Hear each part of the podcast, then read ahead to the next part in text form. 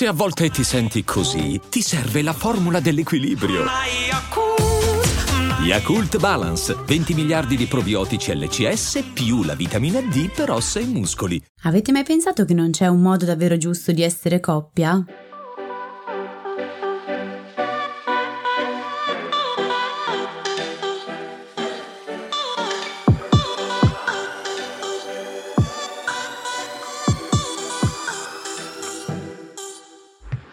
Benvenuti in questo nuovo episodio di TV Therapy, il podcast dove usiamo le serie TV per capire meglio noi stessi, le nostre emozioni, le relazioni, gli impantanamenti vari. Io sono Alessia, psicologa e psicoterapeuta e su Instagram mi trovate come Io non mi stresso. E io sono Giorgia, scrivo di serie TV e su Instagram mi trovate come Tellist, che è un blog che racconta le serie TV come meritano. Allora, moltissime persone si chiedono quale sia una coppia perfetta. Alcuni ci scrivono facendo riferimento a coppie nelle serie TV, descrivendole come modelli ideali o in altri casi descrivendo come tossiche o disfunzionali relazioni che sono semplicemente reali. Quindi ci siamo dette, proviamo a parlarne nel podcast e quale serie abbiamo scelto per parlare di coppie?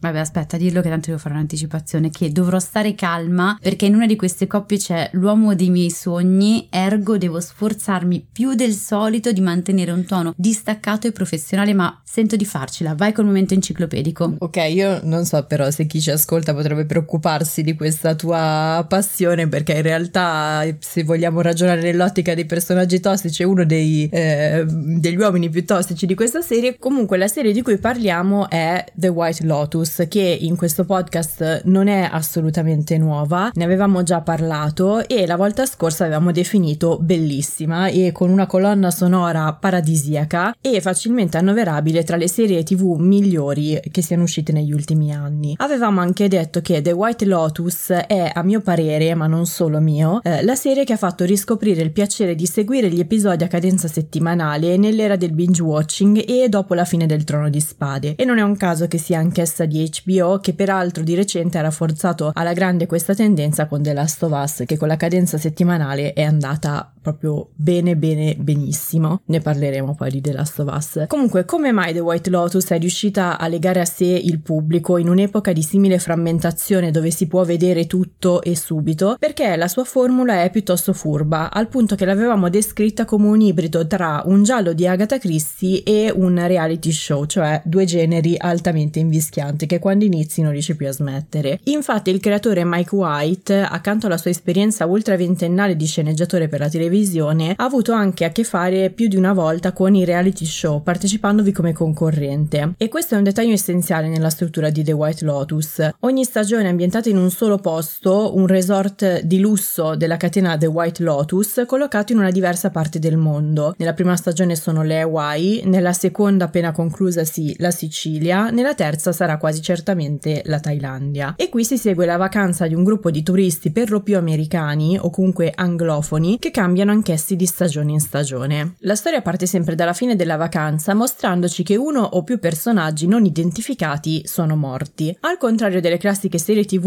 Who Done It, però, da qui non si srotola un'indagine per capire chi sia il morto e soprattutto chi sia l'assassino, cioè la polizia non compare proprio. La formula di The White Lotus consiste nel riavvolgere subito il nastro all'inizio all'inizio della vacanza e seguirne tutto lo svolgimento per raccontare come gli eventi hanno raggiunto un culmine letale. L'idea della serie è infatti osservare le dinamiche relazionali tra i suoi protagonisti che non sono altro che il riflesso delle dinamiche sociali, economiche e di potere del mondo in cui viviamo. Come in ogni giallo di Agatha Christie e anche come in ogni reality show, anche personaggi di The White Lotus peraltro rientrano in archetipi ben definiti, eh, immediatamente riconoscibili e si possono dividere in due parti. Da un lato ci sono i turisti e dall'altro i lavoratori del posto. Nella parte dei turisti incontriamo in ogni stagione tre gruppi, coppie, famiglie, amici, i cui componenti si possono collocare in due fasce. La fascia più alta è quella dei turisti ricchissimi da tanto tempo, mentre la seconda fascia è formata dai turisti che si sono appena arricchiti e quindi sono nuovi del mondo lussuoso, oppure non sono per niente ricchi ma soggiornano al White Lotus perché hanno qualche relazione con i turisti di prima fascia. Diciamo che potremmo immaginarci l'insieme dei personaggi di The White Lotus come collocati in una piramide sociale. E eh, ecco nel mostrarci come si sia arrivati all'omicidio finale The White Lotus gestisce questi personaggi e le relazioni tra di loro come avviene in un reality show ma senza i confessionali e le eliminazioni. Cioè come in un grande fratello qualsiasi se vi è mai capitato di vederne uno dall'inizio nella serie si vede proprio l'arrivo trionfale dei personaggi il loro ingresso nel resort il loro guardare estasiati panorami e gli agi di lusso di cui potranno beneficiare e poi il loro graduale acclimatarsi, scrutarsi, entrare in contatto con le parti più intime e selvatiche di sé e il loro inevitabile istintivo non sopportarsi, scontrarsi, aggredirsi, ferirsi. So che il paragone è brutto, ma l'altra volta avevamo detto che The White Lotus è l'equivalente del prendere degli animali di diversa specie e provenienza, chiuderli nella stessa grande gabbia e poi stare a osservare da fuori come si comportano. Ok, Grazie per questo riassunto Prego. iniziale e come mai abbiamo deciso di riparlarne proprio oggi?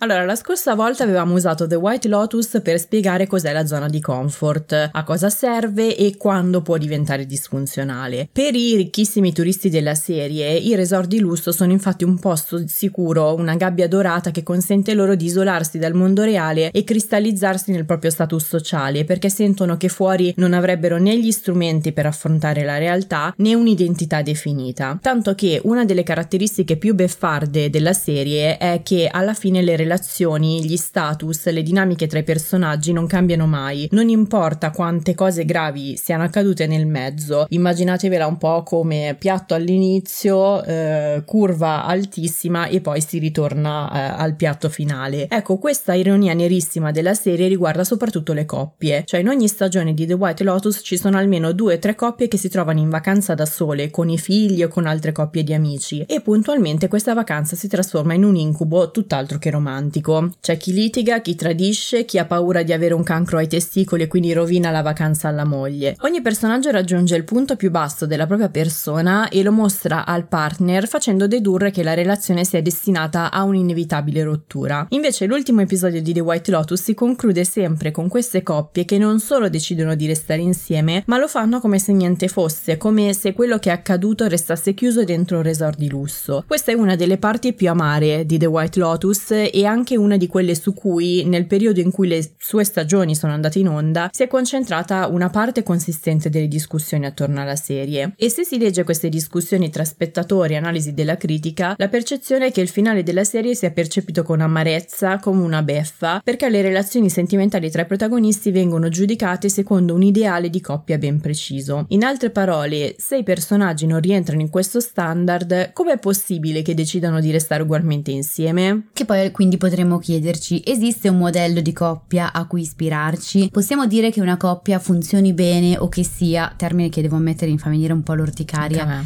tossica, qualcuno pensa sia quella che eh, non litiga mai, cioè che la coppia perfetta sia quella che non litiga mai, o comunque che litighi in maniera soft, o ancora quella dove i partner hanno occhi eh, solo per, um, per sé, cioè l'uno per l'altra, e non cedono mai ad altre tentazioni. Però proviamo a riportare, a fare un pochino di ordine. Io partirei con il chiedermi, come immaginate una buona coppia? Qual è la coppia che reputate perfetta? Partiamo dal perfetto e poi gradualmente sgraniamo un po' okay. la, la, parola e eh, partirei proprio da questo, come talvolta faccio con, con, i miei pazienti, perché già queste domande aprono un enorme varco sul mondo interiore, su quelle che sono state le nostre relazioni del passato, perché la modalità di stare in coppia si costruisce molto sulla base delle esperienze precedenti, a partire dalle primissime relazioni, quelle con i nostri caregiver, si costruisce sulla base dei nostri bisogni, delle nostre paure, delle nostre speranze. Ecco, già in questo abbiamo delle indicazioni. Non è possibile quindi definire un univoco modello di coppia perfetta perché ognuno di noi giunge da storie diverse e ha differenti bisogni e necessità, tali per cui ciò che vedo in una coppia e che funziona in un'altra coppia può non andare bene per me. Quindi nel mio mestiere ho visto coppie stare molto bene nella monogamia, altre trovare la propria dimensione nella coppia aperta e potremmo fare altri 10.000 esempi. Eh, se però questa risposta risposta non vi soddisfa appieno, cioè il non esiste una coppia perfetta, proviamo quantomeno a capire come sia una, una buona coppia e che cosa potremmo provare a fare anziché utilizzare il termine tossico e perfetto. Che sono termini, scusami se ti interrompo, che appiattiscono, un po' come dicevamo con il titolo l'altra volta di Biff. Ma sai, come, mm, come spesso accade con questi termini che poi diventano molto in voga, eh, dal tossico, al, ma anche il narcisista, eccetera, sono tutti termini che di base avrebbero una loro mh, mm, utilità anche da un punto di vista psicologico, perché se ci pensi il tossico è qualcosa dove sto dentro, rimango lì, magari non, mm, non riesco nemmeno a togliermi da quella mm-hmm. situazione, ma allo stesso tempo mi fa tossire e c'è una parte di me che avrebbe bisogno di allontanarsi, mm-hmm. no? Tuttavia poi vengono utilizzati in una maniera mm, che appunto si appiattisce, deforma, spesso colpevolizza e quel, in quel colpevolizzare, in quell'appiattire non andiamo a capire quali sono le effettive dinamiche che anzitutto ci hanno traghettato all'interno di quel tipo di coppia lì. Quindi proviamo a porci l'interrogativo. Esiste la persona giusta? Sì, ma non è detto che rimanga la stessa nel tempo, o meglio, è possibile che rimanga anche la stessa persona proprio fisicamente, ma possono cambiare i bisogni nel corso del tempo, quindi di fatto cambia la modalità con cui si è la persona giusta, o in altri casi si smette di esserlo, non si riesce a rinnovare quell'incontro di bisogni, tale per cui si smette di essere la persona giusta, appunto. In realtà, a essere più precisi, non è tanto la persona a essere giusta per noi, quanto la modalità di in relazione. Quindi il focus non è mai tanto sulla persona, ma sulle modalità attraverso cui la relazione viene creata e portata avanti. La buona coppia è quella in cui c'è un integrarsi di bisogni, ossia una coppia in cui c'è spazio di riconoscimento e accoglimento dei bisogni di entrambi, pur con i dovuti limiti e confini e con i necessari spazi individuali. Ecco, a questo punto ci torna particolarmente utile la seconda stagione di The White Lotus. Mike White l'ha ambientata in Sicilia, a Taormina, e avendo gli americani una percezione molto paradisiaca e passionale dell'Italia, l'ha trattata come una specie di Eden, un luogo di perdizione dove è impossibile frenare i propri impulsi. Perfetto quindi per esplorare la funzione del sesso nelle dinamiche sociali e di potere. Nella prima stagione invece l'argomento centrale era il denaro, nella terza sarà invece la, spiritu- la morte nella spiritualità orientale. In particolare ci focalizziamo su un gruppo di turisti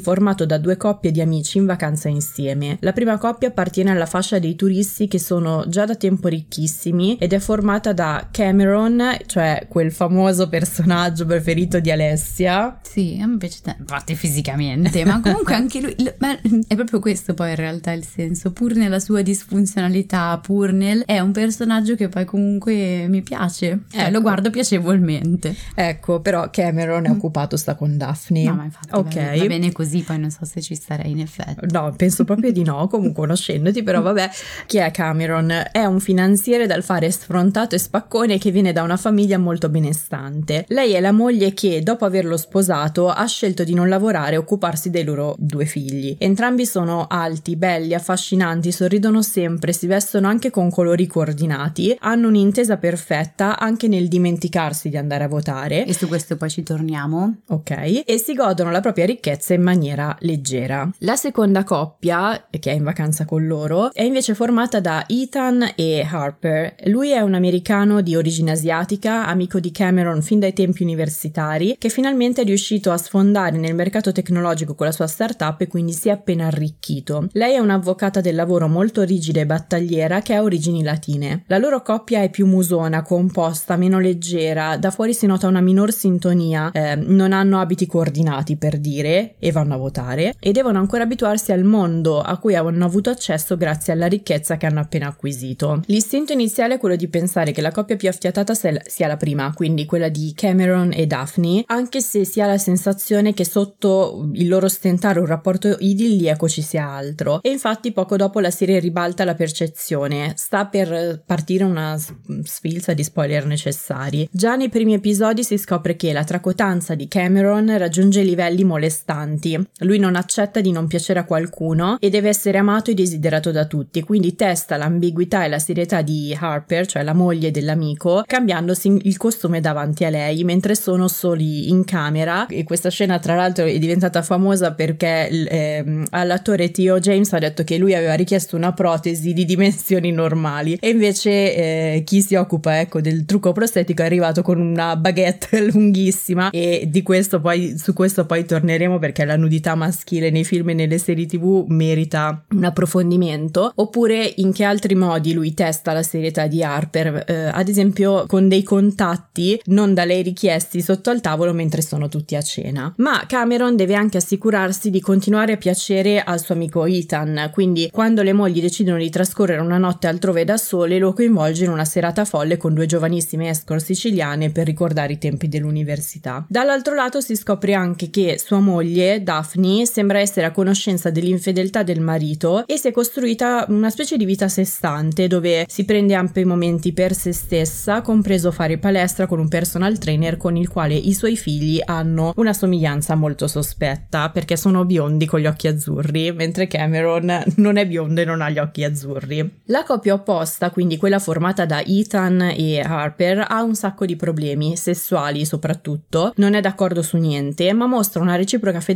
piuttosto solida. La serie ci mostra proprio come Harper sia sconvolta man mano che approfondisce la natura del matrimonio tra Daphne e Cameron, mentre Ethan rifiuta di tradire la moglie durante la serata con le due escort. Dunque, a storia inoltrata, The White Lotus sembra volerci dire che la coppia migliore è sotto sotto quella litigiosa formata da Ethan e Harper. Sì, io su questo avanzerei una proposta che poi è quella su cui probabilmente costru- su cui costruiamo l'episodio esatto. di, di, questo, mm, di questo episodio del podcast, ossia quello di non perdersi tanto a definire quale sia la coppia migliore o peggiore, ma mettere a fuoco cosa funziona per loro, ricordiamocelo, è per loro che non siamo noi, e che cosa invece funziona meno. E forse può essere utile questo anche per noi, ossia per le nostre relazioni, per renderci conto che ogni coppia fa un percorso per trovare il proprio equilibrio. Quindi non è che premiamo sul pulsante on-off e si trova l'equilibrio, ma appunto è una costruzione nel tempo, perché essere una coppia funzionale non è necessariamente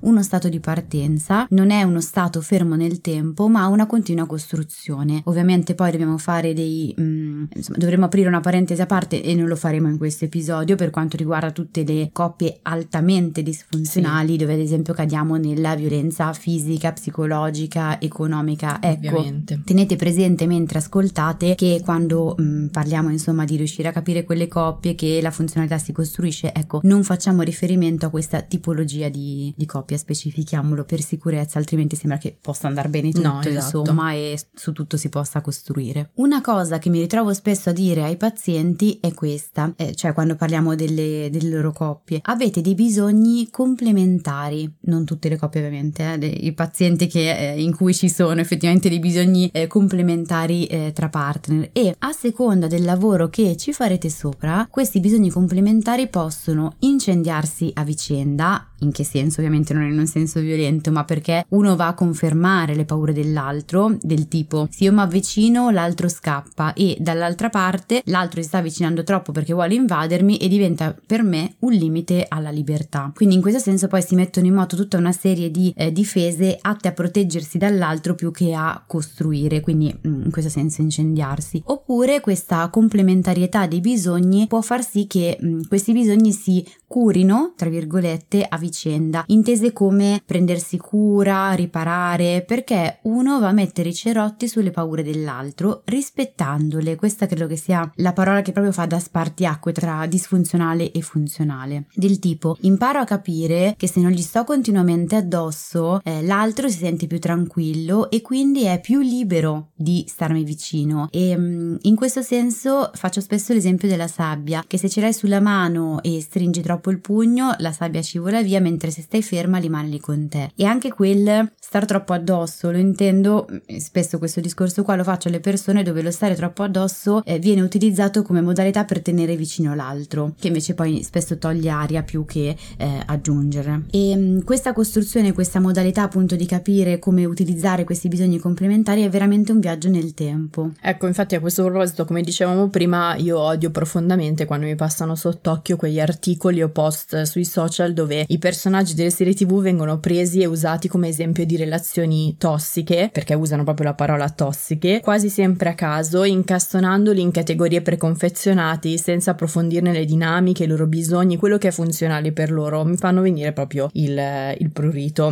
No, e soprattutto poi a ergendoli a modello di tossicità. Ho l'impressione che alcuni post, appunto quelli che banalizzano la, la questione, quindi non, mh, mm, insomma, non è che proprio la trattano in maniera molto professionale, quello che poi fanno, il messaggio subliminale è ti insegno, ti mostro quale sia un tipo di relazione tossica, quando in realtà anche lì Adesso, tolti come abbiamo detto gli, gli estremi del, dei vari tipi di, eh, di, violenza, il funzionale o eh, funzionale in una relazione sta nella qualità di quella relazione lì. Quindi uno stesso atteggiamento eh, messo in una coppia può essere funzionalissimo, uno stesso meccanismo. Adesso lo vediamo paragonando sì, i due tipi esatto. di coppia. Lo stesso atteggiamento estrapolato da quella coppia e poggiato eh, sull'altra diventa disfunzionale. Esattamente, questo è il punto a cui arriva la serie, ribaltando nuovamente la percezione delle due coppie di cui abbiamo parlato fin qui. Sul finire della seconda stagione, quando ormai la modalità caos è ben attiva e le relazioni tra i personaggi stanno crollando un pezzo dopo l'altro, The White Lotus fa succedere quello che fino a poco tempo prima sembrava poco probabile. Cameron riesce a stringere un rapporto sempre più stretto con Harper, la moglie dell'amico, fino a portarla con sé in camera. Lei ci va come ripicca nei confronti del marito che mh, mm, dal suo punto di vista le ha guastato la vacanza. E anche quel um, stare in camera insieme, adesso poi lo vediamo meglio, ha funzioni diverse per Cameron e per Harper, in un caso di avvicinamento, nell'altro di rottura e, e, e crisi comunque funzionale. È vero. E Ethan invece intraprende una conversazione disperata con Daphne, dopodiché si allontana con lei in un angolo nascosto della spiaggia. In entrambi i casi non c'è dato sapere che cosa accada davvero tra i personaggi. I loro interpreti sono convinti che qualcosa sia successo in entrambi i casi e, e appunto sia successo e come. Sì,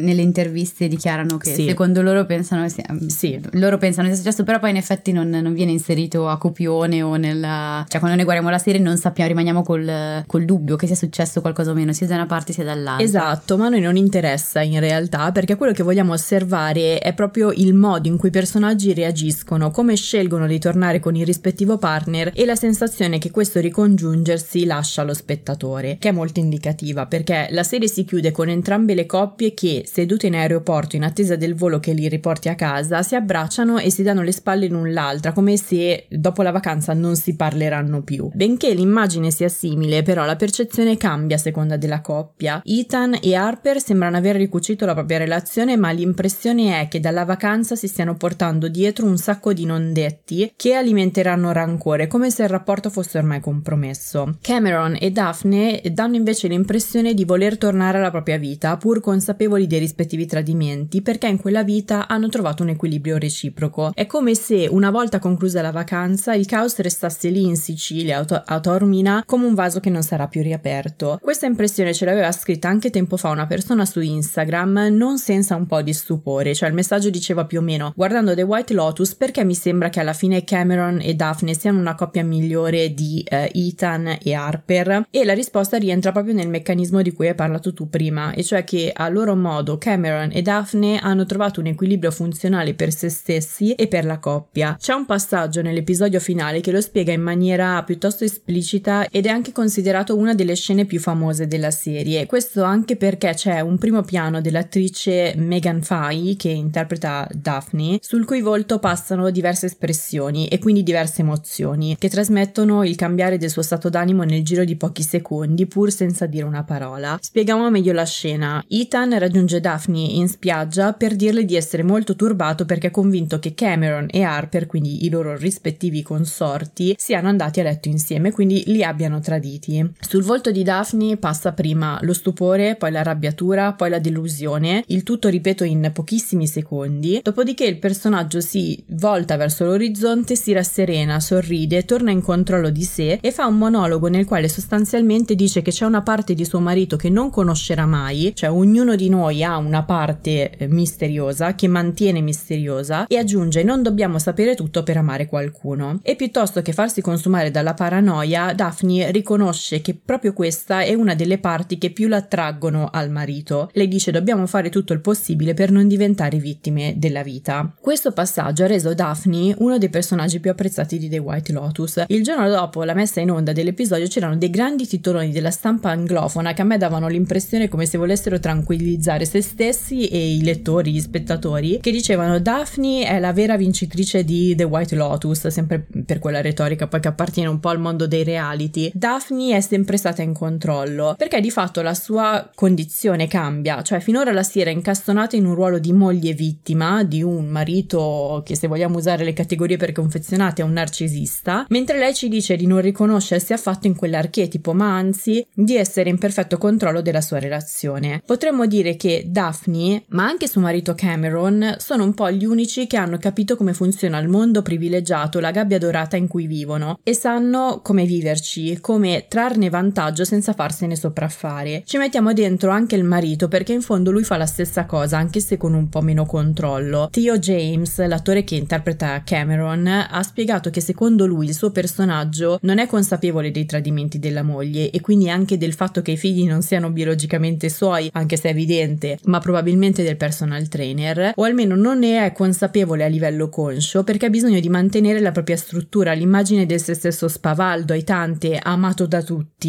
James ha detto: Penso che non possa saperlo perché tutto il suo essere è fatto di spavalderia e di presumere di essere il re della sua piccola giungla. Quindi l'idea che sarebbe consapevole di essere stato tradito potrebbe mandarlo in spasmo, anche se, se ne fosse a conoscenza, anche questa sarebbe una stratificazione interessante. E la moglie Daphne questa immagine gliela conferma. Per questo, al contrario di Ethan e Harper, quando lasciano la vacanza non si portano dietro il rancore. È il loro modo di funzionare come coppia, almeno nel periodo di vita in cui si trovano. E adesso un bel caffè finito. Perché rischiare di rimanere senza caffè quando puoi abbonarti a Caffè Borbone? Prezzi vantaggiosi, costi di spedizione inclusi, tante possibilità di personalizzazione e l'abbonamento lo sospendi quando vuoi. Decidi tu la frequenza, la qualità, scegli tra le cialde e capsule compatibili e crea il tuo mix di gusti e miscele. Mai più senza caffè con l'abbonamento Caffè Borbone. Tutte le info su caffèborbone.com.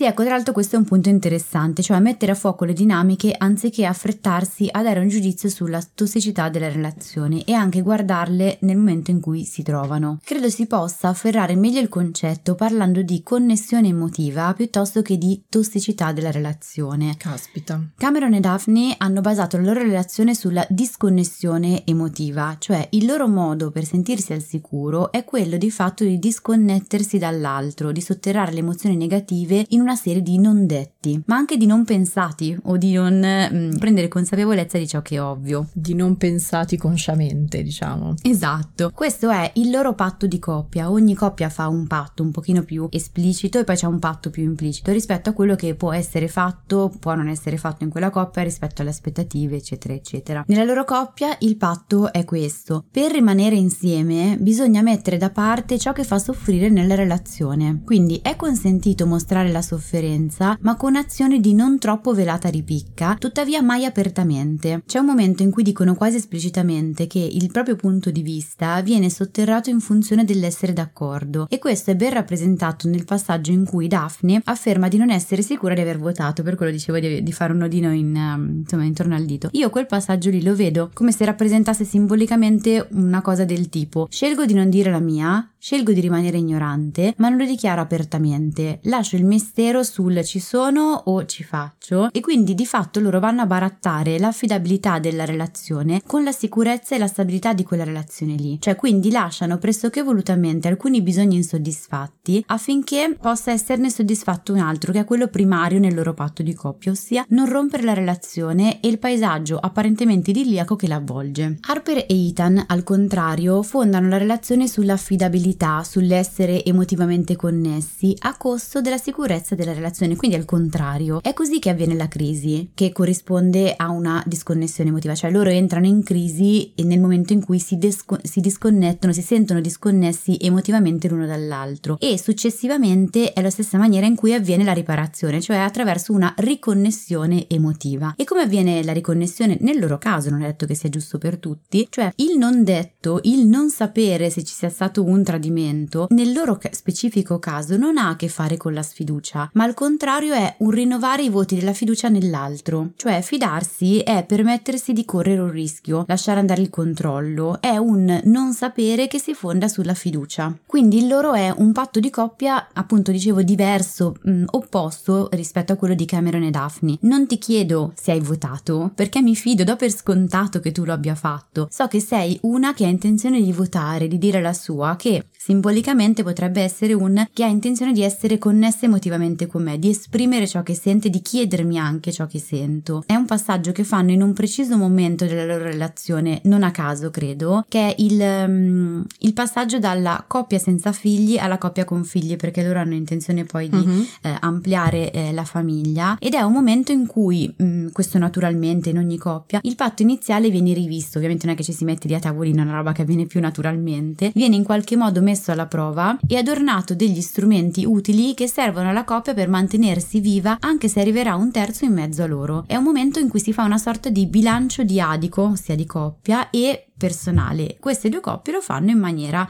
eh, differente. Tra l'altro, guarda, c'è anche tutto un approfondimento molto interessante che riguarda il personaggio di Ethan, in cui mi sono imbattuta di recente mentre facevo ricerca per l'episodio scorso su Biff. Ethan è interpretato da Will Sharp, che è un attore e regista britannico di origine asiatica. Nella serie si rivela un personaggio silenzioso, riflessivo, un po' nerd, che teme di perdere l'approvazione di Cameron, eh, ma al tempo stesso si fa ossessionare dall'idea che sua moglie Harper lo abbia tradito tradito con lui. Questa ossessione viene suggestionata ancora di più dalla leggenda della testa di Moro, cioè quando i turisti arrivano al White Lotus di Taormina trovano in tutte le stanze un vaso a forma di testa di Moro e viene raccontato loro della leggenda siciliana che c'è dietro, ossia quella di un Moro, un soldato arabo, che nell'anno 1000 si dice arrivò in Sicilia e si invaghì di una giovane ragazza con la quale ebbe una passionale storia d'amore, senza dirle però che a casa lo aspettavano una moglie e dei figli. Quando lei lo scoprì, al momento di dirsi addio, nell'ultima notte insieme decise di tagliargli la testa per tenerlo sempre con sé. Per tutta la serie ci si chiede chi finirà come il Moro e Ethan è convinto che sarà proprio lui. Ci sono delle scene in cui lui osserva questa testa di Moro che si trova di fianco al letto. Su YouTube si trovano anche delle sovrapposizioni tra il volto dell'attore e il vaso della testa di Moro. È impressionante perché sono praticamente uguali per quanto poi l'etnia a cui appartengono sia diversa e eh, per quanto le sue paranoie siano siano tutt'altro che godibili, secondo un giornalista di Huffington Post rappresentano uno dei primi tentativi di portare in tv un personaggio maschile asiatico con una certa complessità emotiva e soprattutto sessuale. Eh, la sessualità di Ethan è repressa, come spesso accade con i personaggi asiatici maschili eh, di cinema e televisione, ma lui è alla ricerca di quello che può essere funzionale per lui, quindi per uscire da questa condizione. E per questo dicevo che è un momento di vita in cui si fa un bilancio sia di coppia sia personale e inevitabilmente inevitabilmente nel bilancio personale rientra anche quella eh, che è la nostra storia anche proprio generazionale, quindi sicuramente anche a livello dell'etnia, di quelli che sono i modelli che si sposano con quell'etnia e che in qualche modo vengono anche trasformati eh, nel corso delle epoche storiche. Esatto, infatti questo poi è molto associabile ai personaggi maschili asiatici di Biff di cui abbiamo parlato nel, nello scorso episodio. Sì, esattamente, è una cosa sempre di cui tener conto, l'età dei personaggi, in che fase di vita si trovano, sia a livello personale, sia a livello fase di, di fase di vita della coppia e mh, proprio guardare la, la, storia personale anche proprio nei termini dei dati eh, bio, mh, mh, cioè a che famiglia appartengo, da quale etnia eh, arrivo,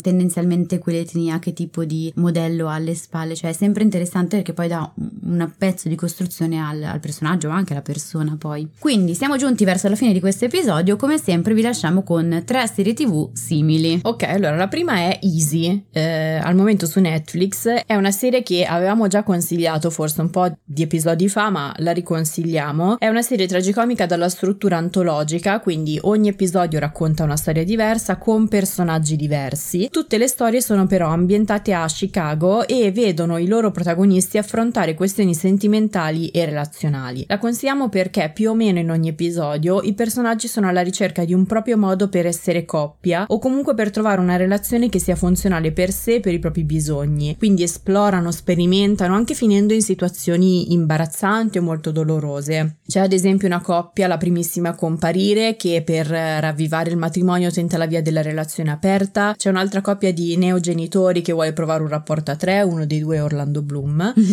Eh, ci sono due fratelli che aprono una produzione di birra insieme e nel frattempo devono gestire le relazioni con le rispettive compagne e via dicendo. Poi ogni tanto si torna a vedere come si sono evolute le loro storie, quindi volendo si può anche non seguire l'ordine l'ordine degli episodi ma accorparli in piccole miniserie incentrate su un solo personaggio o una sola coppia di personaggi e seguire così una storia alla volta con tutti i suoi sviluppi. La seconda serie è You, Me, Her, al momento su Netflix. È una serie americano-canadese del 2016, anche qui tragicomica, considerata la prima a parlare di poliamore, cioè quel tipo di relazione composta da più di due partner. I protagonisti sono una coppia di due coniugi che non riesce a concepire un figlio per mancanza di desiderio sessuale e decide quindi di provare a risolvere il problema contattando una studentessa che fa la escort part-time. Presto però tra di loro si crea un sentimento reciproco più profondo che li porta appunto a unirsi in una relazione poliamorosa, ma che chiede anche loro di confrontarsi con norme sociali e pregiudizi diffusi che non facilitano la situazione, alimentando anche le loro insicurezze. La terza, che è il pezzo forte de- de- dei consigli, la lascia per ultima.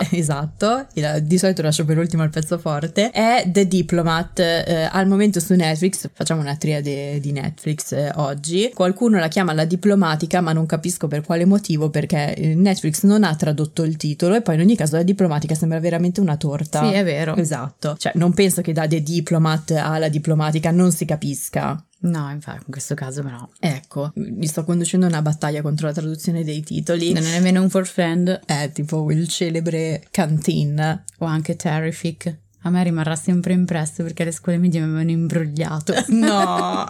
Vabbè, comunque, The Diplomat di cosa parla? È un nuovo thriller dove Carrie Russell, cioè la protagonista di eh, The Americans, interpreta una diplomatica che viene nominata ambasciatrice americana nel Regno Unito per gestire una grave crisi internazionale in un mondo politico che è abbastanza una polveriera. Sembra non c'entri niente con quello di cui abbiamo parlato finora, ma solo in apparenza, perché la gestione della crisi diplomatica che il personaggio deve affrontare affrontare passa anche per il legame con suo marito, anche lui un diplomatico, forse anche più noto di lei, che ha un ego spropositato e spesso le crea più problemi dei terroristi o dei dittatori. Lei è molto sulla competenza, lui è molto sul passa prima il, il mio ego. È una serie molto spassosa, ottimamente recitata con una scrittura raffinata, d'altronde la creatrice Deborah Kahn ha iniziato la sua carriera nella writer's room di West Wing ed è curiosa proprio per la relazione tra i due personaggi principali principali che hanno un rapporto particolare. Sembrano sull'oro del divorzio ma hanno bisogno l'una dell'altra. Si parla di come il tradimento possa anche es- non essere di natura sessuale. Discutono furiosamente ma poi si intendono a colpo d'occhio. C'è lei che mm, è molto sgraziata, no, non ama molto la forma, quindi si toglie ad esempio le mutande dal sedere mentre in mondovisione eh, oppure va agli incontri dopo essersi sdraiata sull'erba e ha tutta l'erba sul, sul vestito, sulla schiena e c'è lui che eh, diciamo le copre queste piccole dimenticanze eh, ed è una relazione complessa che non si lascia incastonare in una categoria precisa e per questo costringe a mettersi lì a cercare di capire come funzioni e soprattutto perché funzioni per i due protagonisti. Tra l'altro leggevo di recente un'intervista fatta a Esther Perel che è una delle terapeute di coppia, eh, credo che sia belga-americana, mm-hmm. non sono certa, comunque sicuramente opera principalmente, cioè lavora poi in tutto il mondo, la sede negli Stati Uniti eh, ed è appunto una delle terapeute coppie di coppia più famose del mondo e lei mm, spesso le chiedono della, della sua relazione che mm, credo sia quarantennale, una cosa del genere, di cui lei però rivela pochissimo. E una spiegazione che dava in questa intervista è questa, cioè quello che funziona per la nostra coppia funziona per la nostra coppia. E raccontandovela non vorrei diventasse per voi un, eh, un invito no, a, fa, a ergerne un, un modello quando in realtà il focus poi nelle relazioni di coppia che è quello poi di cui lei parla è che per ogni coppia vanno capiti quali siano i bisogni perché quella relazione venga costruita in, man- in, quella maniera lì, perché quelle crisi avvengano in una certa maniera. E quindi lei proprio non racconta della propria coppia per questa ragione, che poi appunto è un po' il focus da cui siamo partite noi oggi. Vabbè, quindi ci tenevo anche a inserire. Hai fatto se... bene. Sì, e tra l'altro ho, ho cercato anche cosa dicesse lei eh, per, per, riportarlo poi sulle coppie di The White Lotus. Io non ho trovato nulla, ma sarebbe interessantissimo perché lei dà sempre degli spunti molto interessanti. La trovate anche eh,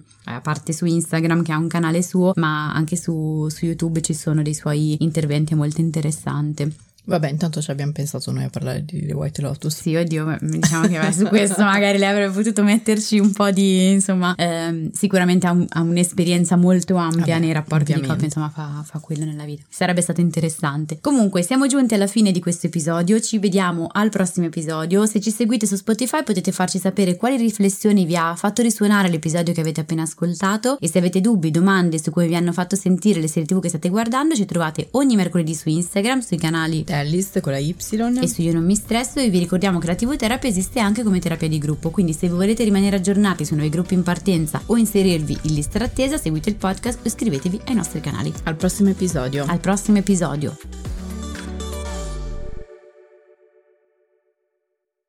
Su Instagram mi trovate come non, non mi trovate, non mi trovate no, più esatto, perché morirò di infarto. C'hai i tuoi braccialetti. Vabbè, almeno oggi non hai il vestito di cartapelle. Tra l'altro, sai cosa mi è successo? Mi è... ho la bronzatura calzino. allora, sono andata al mare col pantacollant e mi sono tolta le scarpe, quindi praticamente ho la bronzatura fino alla caviglia. Ma drittissima mi è uscita. tipo body finta. painting. non commenta. Sto zitta. Dopo te faccio vedere. No, non volevo vederla. Eh, ma dai, è, ah, un, feno- tengo, un sì, fenomeno. Da baraccone. Ok. Perché sta andando la caldaia? Una, un'apocalisse di rumori. Stai per morire? C'è un attacco d'ansia. Adesso arriva Cameron e ti tranquillizza lui. Capisci? Sì. Brava. Cameron è contento di questa tua lettura. Ma secondo me lui l'ha chiamata The White Lotus perché si chiama White lui? No, però potrebbe essere un doppio significato. Tra l'altro Mike White è come dire tipo Mario Rossi, secondo me. Ah sì, e chissà ah, quanti sì, ce ne saranno. Sì. Ciao, sono Mike White. Magari non è così diffuso. E alzano tutti la mano. Hiring for your small business? If you're not looking for professionals on LinkedIn, you're looking in the wrong place. That's like looking for your car keys in a fish tank.